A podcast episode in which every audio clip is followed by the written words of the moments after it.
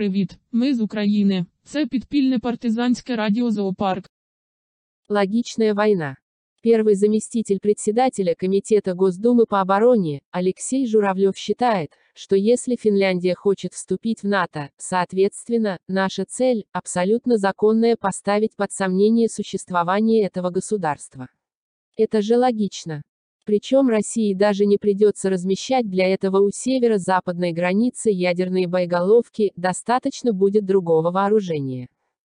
Но из-за попыток США нагнетать обстановку ситуация может перерасти в Третью мировую войну, и тогда в ход может пойти уже самое страшное оружие, предупреждает Журавлев. А действующий генерал финской армии отвечает на такие угрозы, адресуя ответ уже не Журавлеву, а Путину, непосредственно. Приглашаем вас присоединиться к 200 тысячам русских, которые уже находятся в Финляндии, зарытыми в землю на несколько метров, после вашей последней попытки, которую вы совершили в 1939 году.